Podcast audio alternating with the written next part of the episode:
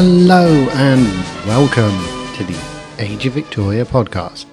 My name's Chris Fernandez Packham. Let's get on with the show. This is part two of episode 27. Once I built a railroad, now it's done. I had to split it in half as it was just getting far too long, but please make sure you've listened to part one before this, as I'm jumping straight back into the narrative, starting with the life of the Navvy. Also, there were some audio editing problems with part one, with some of the words being clipped.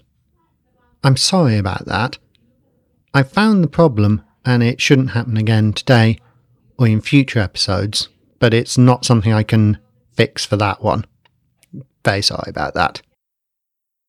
As a class, the navvies were regarded as rough at best, or disorderly, riotous, near criminals at worst. There were plenty of good reasons for this. Groups of men were hired by contractors and subcontractors. Some towns saw opportunities selling food or equipment to the navvies. Dickens wrote about the excitement the imminent arrival of the navvies brought pub owners. Quote, a brand new tavern, redolent of fresh mortar and size, and fronting nothing at all, had taken for its sign the railway arms. That might be a rash enterprise. And then it hoped to sell drink to the workmen. So the excavator's house of call had sprung up from a beer shop, and the old established ham and beef shop had become the railway eating house with a leg of roast pork daily. Though interested motives of a similar intermediate and popular description, lodging house keepers were favourable in like manner, and for like reason were not to be trusted. Now, beer was actually vital for the navvies to get enough calories, and it was much safer than drinking the water. It was weaker than modern beer. Home brew beer would have been around 1 to 2%, whilst pubs served beer at around 2 to 3%, sometimes surreptitiously watering it down a bit. Of course, the navvies didn't always have the money. Their employers, often sub subcontractors, sometimes cheated them mercilessly, or the railway company itself didn't have enough money to pay wages. One letter writer, Ralph Lawson, noted, quote, The men is coming on me their wages, and as there is a part cash in hand for work done, since it was measured to be paid on Saturday, first I hope that you will take into consideration that the men may get these their wages, for they threatened to distress me at the justice meeting. I was told to pay half of wages, and I have, and they are not content. End quote. And yes, he does spell Saturday with a D. You can only imagine the temper of the workmen who were labouring in awful conditions, often up before dawn, even in winter, going to the utmost limit of their physical capacity, and then finding their employer didn't have enough money to pay them. Lawyers did get involved as contracts got disputed between contractors and the company, but that wouldn't feed the workmen themselves for some time. One incident became infamous and culminated in the Battle of Mickleton Tunnel. Incompetence on this project as a whole was constant as it struggled, even with Brunel himself in charge. Subcontractors proved inept. They went bust, and new contractors were brought in to try and salvage the debacle. But they too were soon borrowing money from the railway company and left some of the expensive miners without anyone in charge, wasting their precious skills and time. These subcontractors also collapsed. A new contractor partnership was formed, but then the railway company began to run out of cash. By 1850, the company was utterly desperate. They had to get the line finished and trains running, or everyone would be left penniless. 1851 was a nail biting year. It came to a head in July 1851. One of the contractors, called Ockroyd, employed a man called Marchant in July 1851, the railway company was frustrated with his lack of progress and his complaints of difficult conditions, so they threatened to throw him and his men off the project. Marchant was furious since he was owed the staggering sum of £30,000 back pay. He found some tough men and seized control of the tunnel works by force in a dispute over the lack of pay. Brunel decided that he and some of his own tough navvies would turf Marchant out and get the works going again. Marchant complained to local magistrates, who responded with the plain, level headed common sense British 19th century magistrates always responded to when there were labour disputes. Just kidding. The magistrates decided there was clearly a riot, and so swore in impartial special constables to restore order. One of those impartial special constables being Marchant himself. Marchant used his authority to issue cutlasses and swords to his men and the magistrates read the Riot Act. I've mentioned this before in the Peterloo episode. Once it was read, individuals had an hour to disperse, or the magistrates would be entitled to send in whatever forces were needed to impose order. At this point, Brunel said he wanted to negotiate and sent his men away. As things seemed to be calming down, the magistrates departed for the night. But Brunel had not been entirely honest.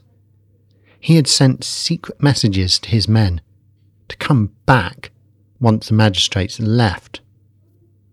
Luckily, a magistrate called James Ashwin realised what was going on and raced back to the scene at 0300 in the morning. En route, he met a group of Brunel's men and misdirected them in the dark. He finally got to the site to find Brunel and his managers waiting for their mob to arrive. Ashwin decided to swear Brunel in as a special constable, which was clever as it made him more accountable, and Ashwin tried to get Brunel to agree to talks with Marchant. As negotiations dragged on, navvies flooded into the works from all over to support the various sides and their mates. Groups of drunken navvies squared off against each other, armed with sticks, clubs, and tools on Brunel's side and swords on Marchant's. By dawn, there were over 3,000 armed and angry men in the works. Inevitably, violence erupted and men beat each other with fists and tools. By the time Brunel and Marchant got their men under control, there were dozens and dozens of injured men scattered round with bruises and broken bones. This conflict was probably the largest involving the navvies, but not the most violent. Sometimes the conflict between parties was so serious that the magistrates had to call in the military, including the artillery. The British authorities did not tolerate even a hint of conduct they considered revolutionary. The wonderful Turnip Railway website, run by transport historian Dr. David Turner, PhD, quotes one incident. Quote, On the 7th of March, 1846, John Bull reported that at some point between the Saturday, the 28th of February, and Sunday, the 1st of March, a breach of the peace of a most daring kind was committed, attended by a murder. Near the North British Railway's line to Hawick, about 11 miles south of Edinburgh, two navvies were arrested at around midnight as they were suspected of stealing a watch. Soon, 300 navvies had gathered, armed with bludgeons, pickaxes, hedge bills, and so on, and headed towards the police station to liberate the accused. On reaching it, one of the navvies held a pistol to the sergeant's head and demanded their comrade's release. He refused, and subsequently the mob broke open the cell and released their compatriots. In their march towards their workplace, the local Fushiebridge, they encountered the district constable Pace, who they savagely attacked, leaving his skull smashed open. He died on the Sunday afternoon.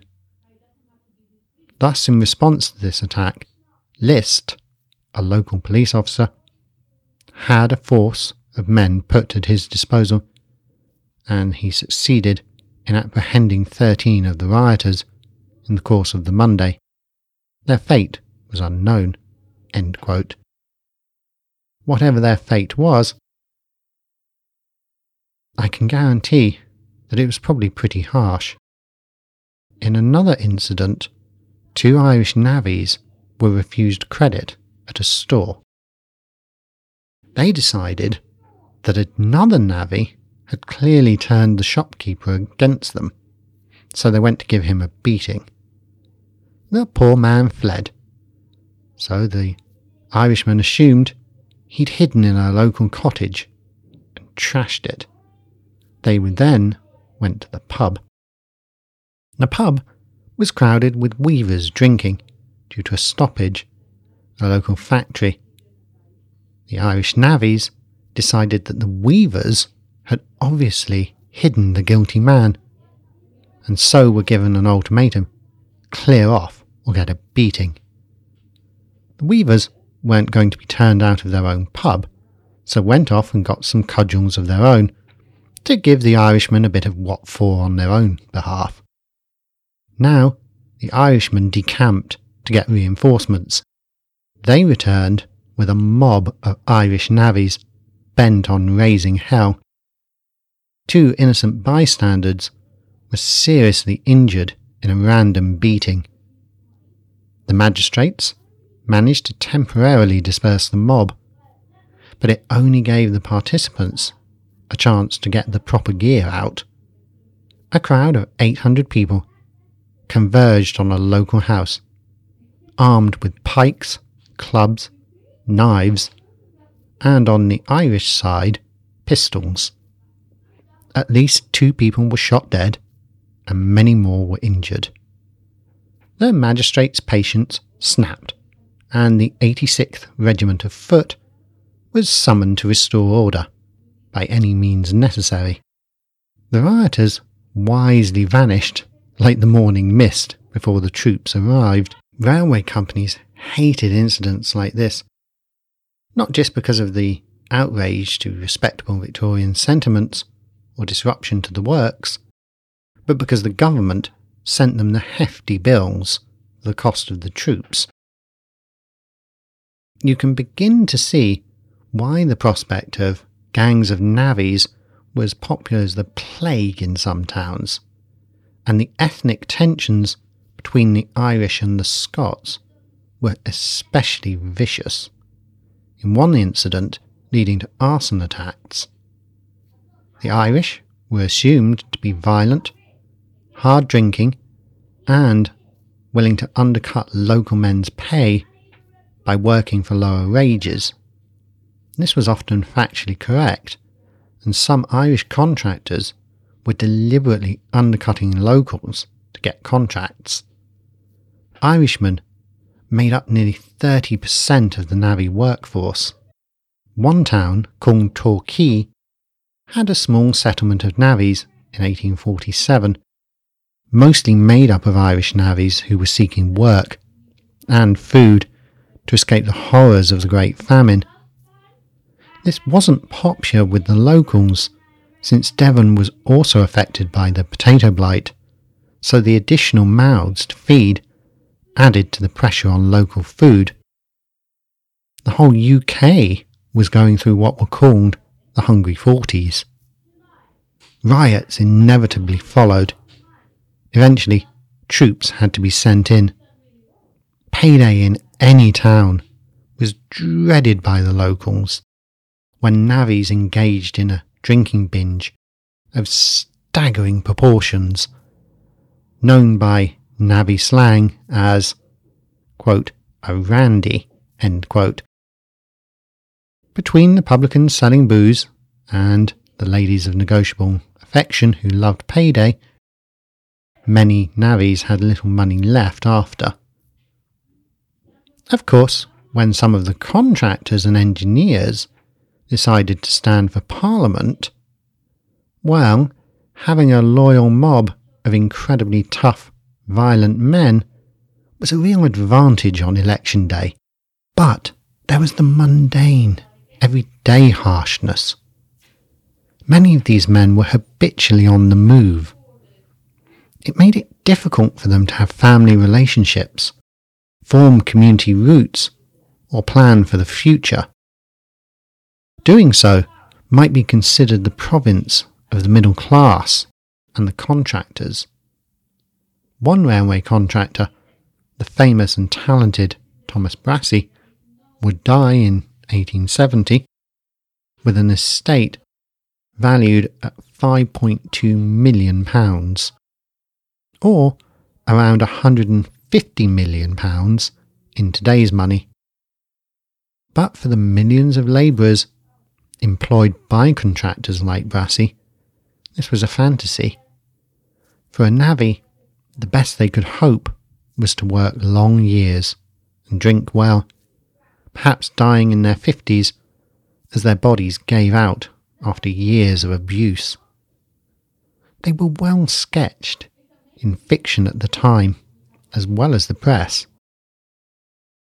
Based on his observations, journalist and author Richard Jefferies wrote a tragic fictionalized account of the marriage of the railway labourer Absalom to a farm girl called Marge. They fell in love during the harvest. She was a beauty with wicked eyes, quote, full of fun and mischief. He is described as a giant of a man with a frank countenance. They knew each other a month, then married, blowing on their harvest wages on a week's worth of food and drink. The ominous beginning is followed by them having to work hard in separate farms. Marge quickly grows bored of her husband who gets up, works from dawn till dusk, and comes home to collapse into bed after eating. They are lucky to have work, but it is hard. Marge dreams of more excitement and starts going to a notorious tavern after her work. Drinking, dancing, and charming men, especially a former suitor. I'll just remind you that even today in many places, a lot of relationships would struggle if one partner decided to spend time drinking and dancing with other people, even with the hugely free personal boundaries modern world. In Victorian times, this was far, far less acceptable. Married women drinking in taverns with other men and dancing with them was sometimes a code in Victorian literature for extramarital sex and was certainly scandalous.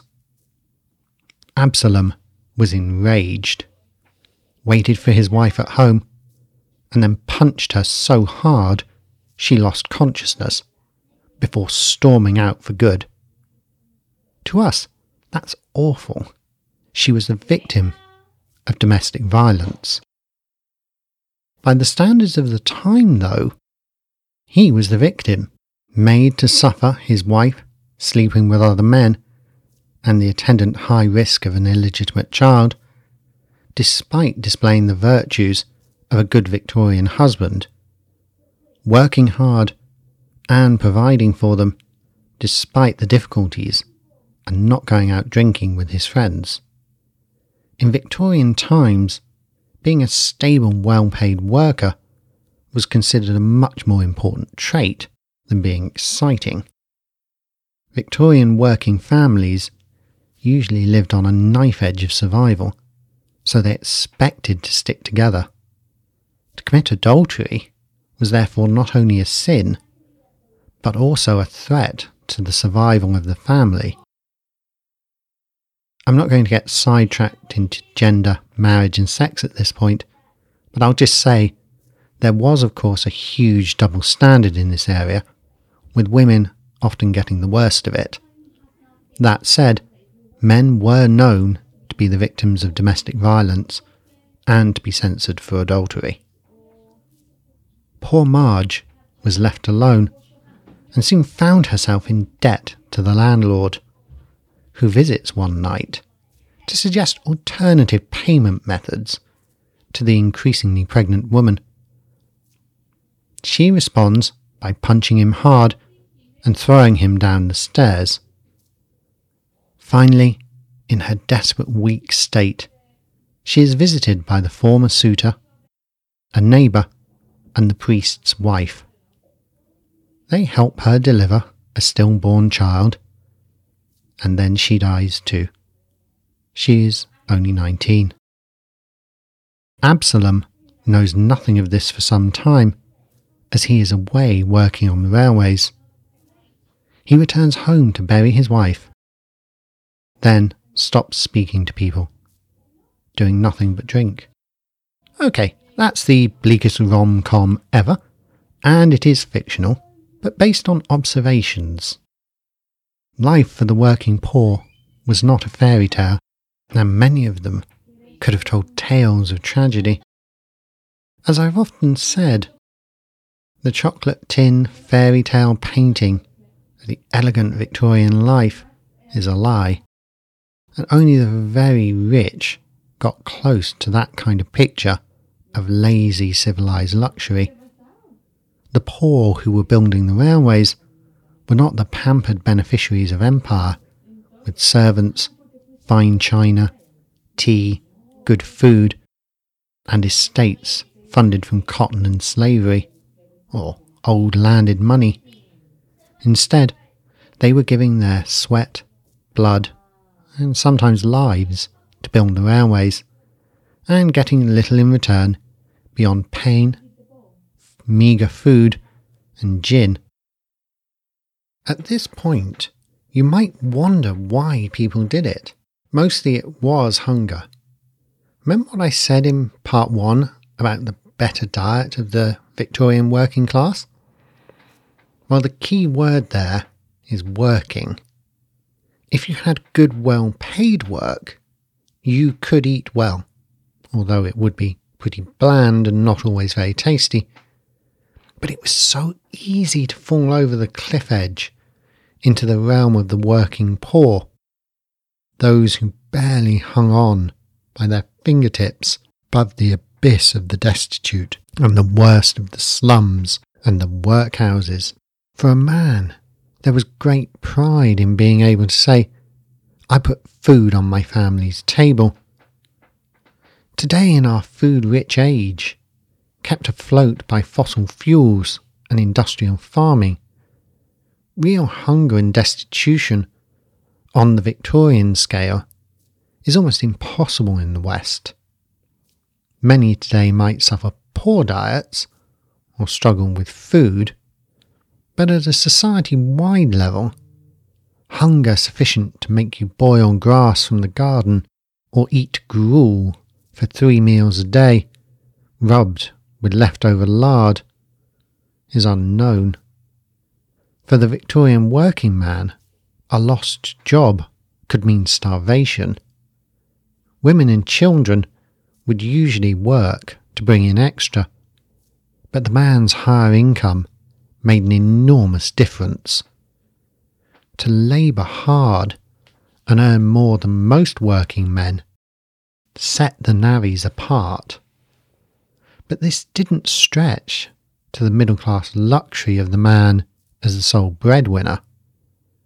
That was almost an aspiration for the Victorians. For a family to earn enough for the woman to stay at home and not undertake paid employment. But even then, don't forget, a lot of women's work around the house was both unpaid and unacknowledged.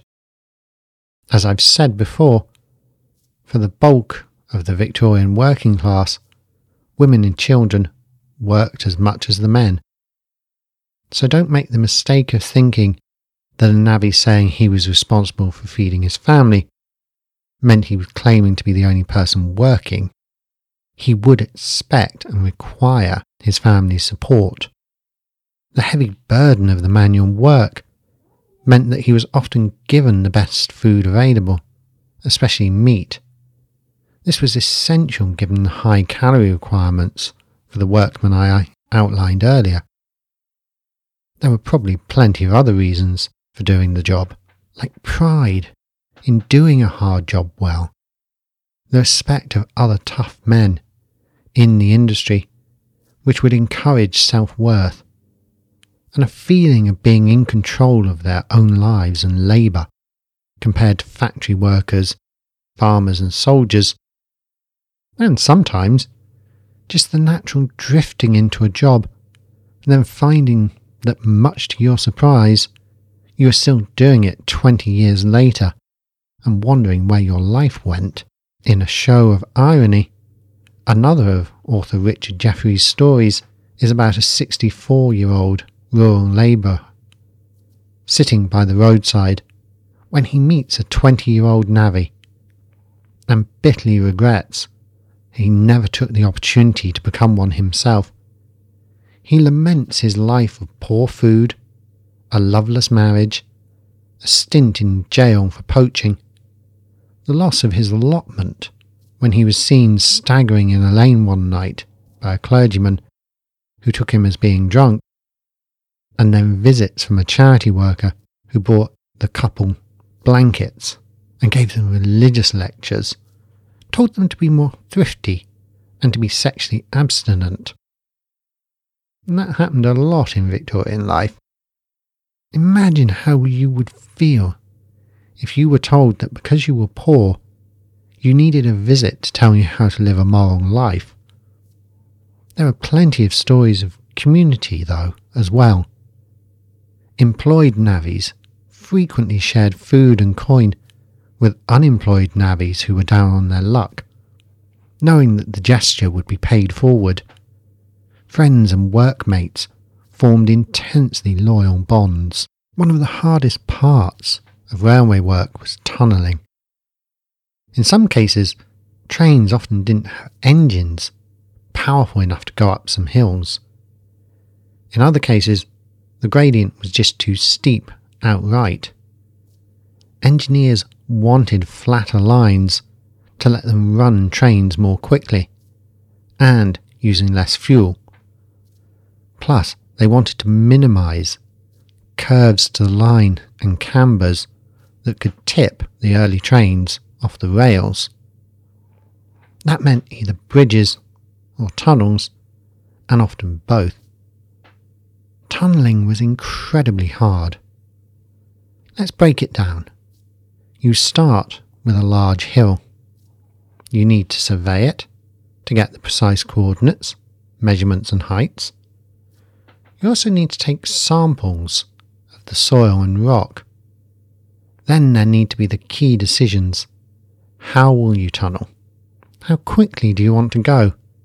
How many men and how much equipment do you want to use? How long will it all take? And how much will it cost using the various methods? The simplest method of all is just to start on one side. Go in a roughly straight line and hope you come out in the right place.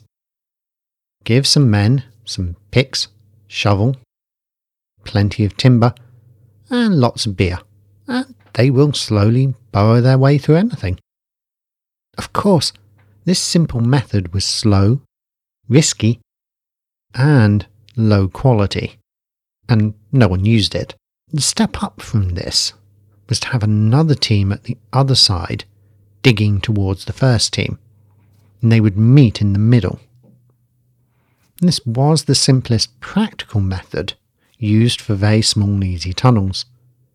But most tunnels used far more complex methods. The engineers and contractors would choose spots on top of the hill. They would dig an enormous mine shaft straight down to the level of the tunnel. This was repeated until they had two or three mine shafts of the right depth, like ants digging down. Then, like ants, the workers would turn left and right to burrow their way out of the mountain. This allowed multiple teams inside the hill, digging smaller sections of one and a half metre high tunnels, to link them up instead of just two teams doing all the work from both sides. A tunnelling project with four shafts could have 10 teams of workers at a time digging away. Isn't that amazing? The precision surveying of those Victorian engineers, contractors, and surveyors meant that each tunnel would hit the next one eventually, even hundreds of feet underground in the dark.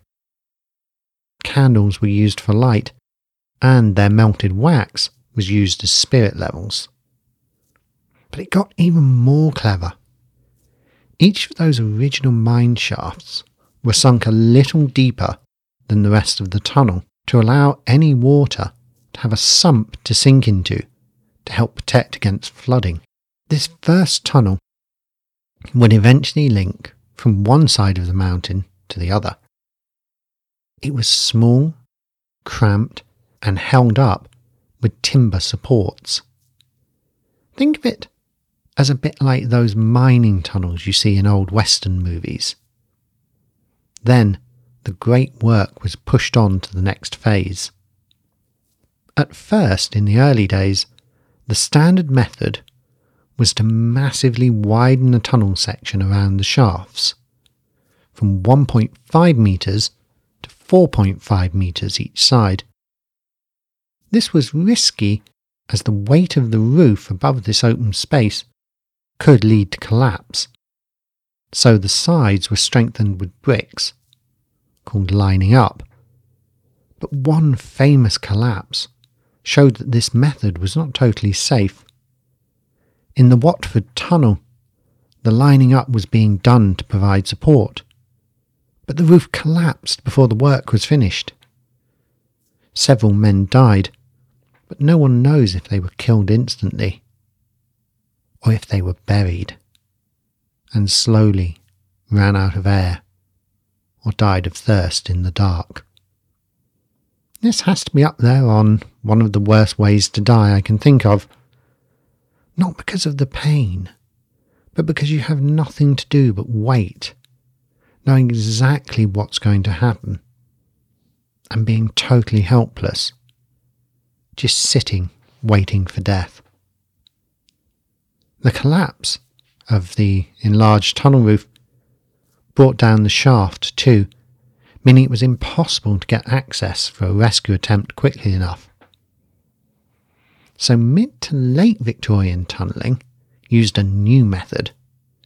Everything was done the same way, but instead of enlarging the tunnel from the shafts, the navvies would go further down the small tunnel, away from the shaft, then make the enlargement, basically creating a series of giant caves along the smaller tunnel, strengthening them then eventually linking the whole.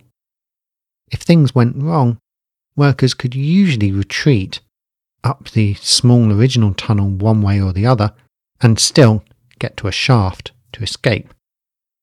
This was far safer and cost the company less money. Cave ins, quite apart from the human cost, were considered extremely bad for business. The navvies' lives were considered mostly expendable, of course, but the company didn't want to shell out a fortune redoing tunnelling work. Also, if the company or contractors employing the navvies got a really bad reputation, the navvies would move on to another project. A navvy was highly paid compared to most labourers and invariably had their pick of work in the early railway boom. Most railway companies and contractors would turn to the professionals for tunnelling. Skilled miners were brought in. Experienced, fit, and hugely tough men, used to working underground and well paid, preferably from Cornwall and the tin mines. Even in the 19th century, this was a bleak and wild area. Cornish miners were in high demand worldwide, especially in the USA during the gold rush, but also in Mexico, under the banner of the Company of Gentlemen Adventurers in the mines of Real de Monte. The Cornish men introduced football and pasties to Mexico with far reaching consequences. They demanded high pay and gave hard service. If you think the life of the labourer or the urban poor of London was tough, then you've got another thing coming, as my grandmother used to say. Conditions in the mines were nightmares. Some of the deep Cornish shafts were up to 2,000 foot deep, and temperatures underground could hit 100 degrees Fahrenheit, or around 37.5 degrees C. One mine grew so hot it had to be abandoned for two months to cool down. Clothing was wholly inadequate, and the heat meant that men wore as little as possible.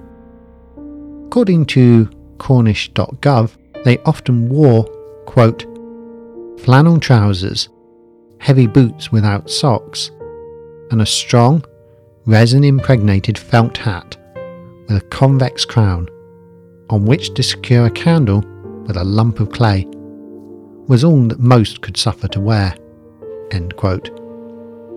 Pay only started when the miner actually got to the rock face they were hacking at, so they might have to walk miles to work, then carry tools down ladders and trudge miles around the mine till they got to the front itself.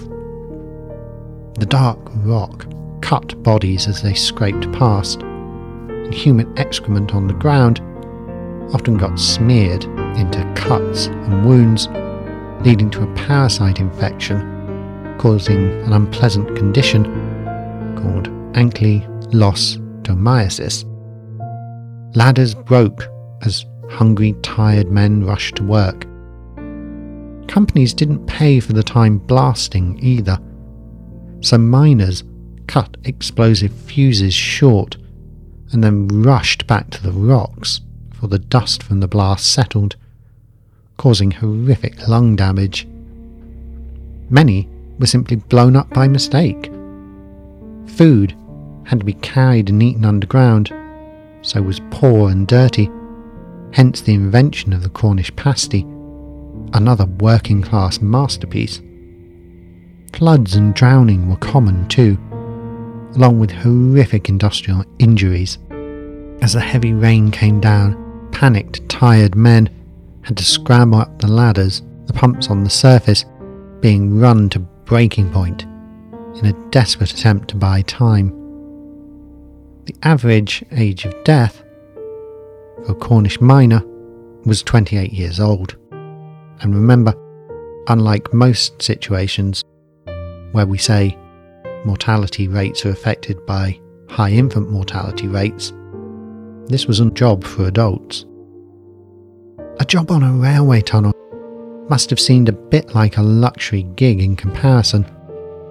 Contractors paid top dollar for these men, with broad shoulders and muscles seemingly hewn from stone. Many a miner turned to bare knuckle boxing, standing in the field during a country fair, fighting anyone of any size who tossed a coin and a hat into the ring. And the 19th century fighters in the mining villages would probably tear any of the modern heavyweights to shreds.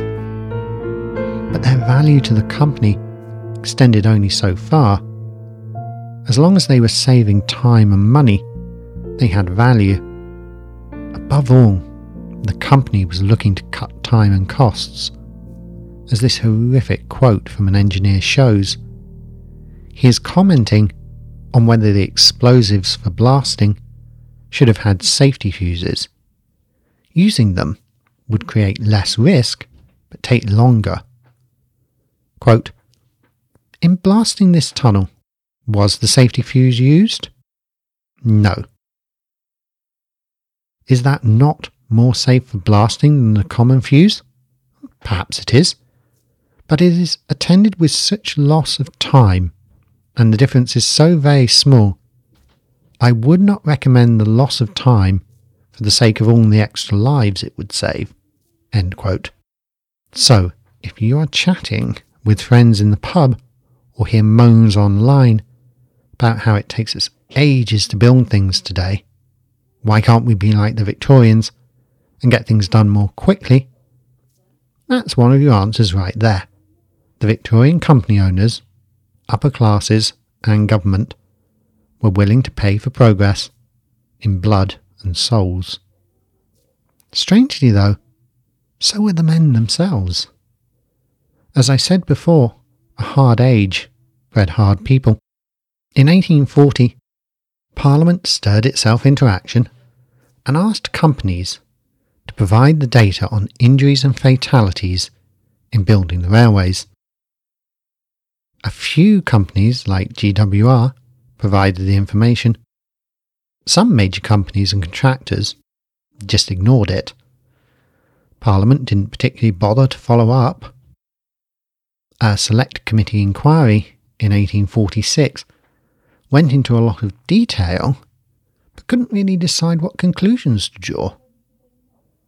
Opposition to government interference in the railway from engineers and owners like Isambard, Kingdom Brunel, meant that the committee fizzled out, despite support from the brilliant and seemingly inexhaustible Edwin Chadwick. His name is a legend in the arena of public health medicine, but he had many run ins with railway directors and took an intense dislike to the private capitalist model of development and the appalling treatment of workers and customers. Both those names will come up again, so you might want to make a note of them for the next pub quiz. The collapse of an enlarged tunnel roof could bring down the shaft too, meaning it was impossible to get access for a rescue attempt quickly enough. So, a newer method was used. Instead of enlarging the tunnel from the shafts, the navvies would create their giant caves along the smaller tunnels, shaping and strengthening them, then eventually linking up the whole. This was far safer, and cost the company less money, and this new method allowed even more teams to work on the tunnel, usually in shifts. Up to 40 teams were used on some tunnels. Skilled carpenters were vital for putting up wooden support frames. These were much more sophisticated than those silly square ones in the small mines in the Old West.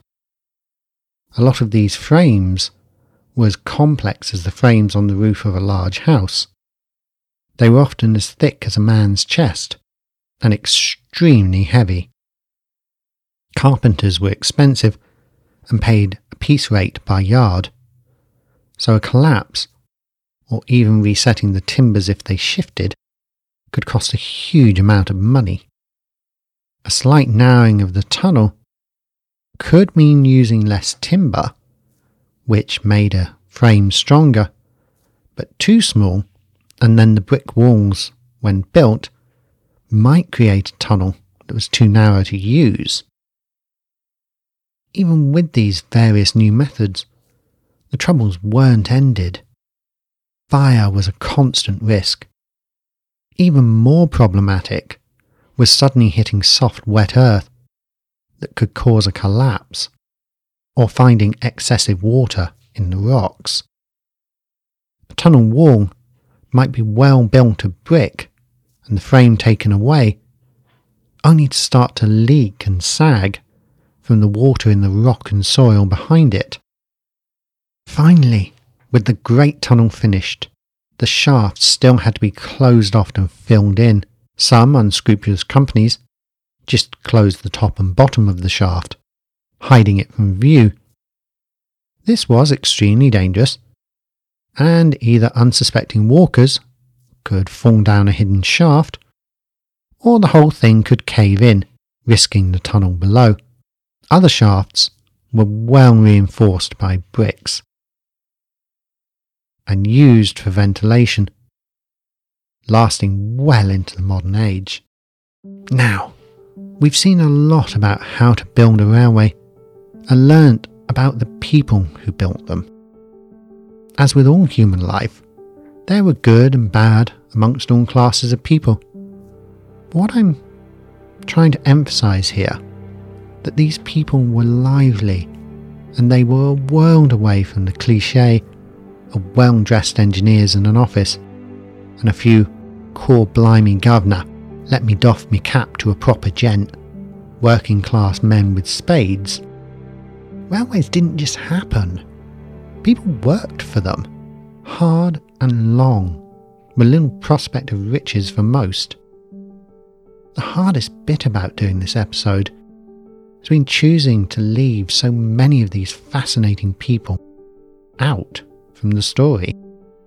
From surveyors lost in snow in Scotland to dodgy unqualified men on the make, but you've at least now had a glimpse into their lives and the amazing legacy they leave behind. There is a frustrating conclusion to this episode. Most of the railway tunnels in Britain were built by the Victorians. Some are no longer in use, but remain engineering marvels with beautiful entrances, and they could be put back into action the UK ever develops an interest in a proper transport strategy. So the cost of maintaining them falls onto various government agencies and councils. Many are now at risk of being classified as too dangerous to keep open, and so are marked to be blasted and filled in. Many historians, engineers, and campaigners have noted that the only actual danger is to government departments' budgets, them having to do their jobs and maintain the tunnels. After all, it is in the long run far cheaper to maintain an old tunnel than to have to build a new one. But the working men of Britain sweated, bled, and died to build these. They were a part of our heritage just as much as the castles or the country houses. It is galling that piles of concrete garbage, like the South Bank, are protected, or worse, the infamous Park Hill, is lauded by architects as an example of fine concrete brutalism, whilst great Victorian achievements are ignored or demolished because of the anti Victorian sentiment in modern Britain. I hope you've enjoyed this show. It has run rather long, and believe me, I could talk about railways a lot more. Our next episode, we will be visiting the railways for the last time for a while when we talk about the two key components vision and money. Thank you for listening today. I hope you enjoyed the show. If you want to give me some feedback, or just have a chat, or ask any questions, you can email me at Age of Victoria podcast at gmail.com or on Facebook on the Facebook page or in the group. Just search for Age of Victoria. If you want more of an informal social chat or a bit of banter, follow me on Twitter at Age of Victoria. Take care and bye for now.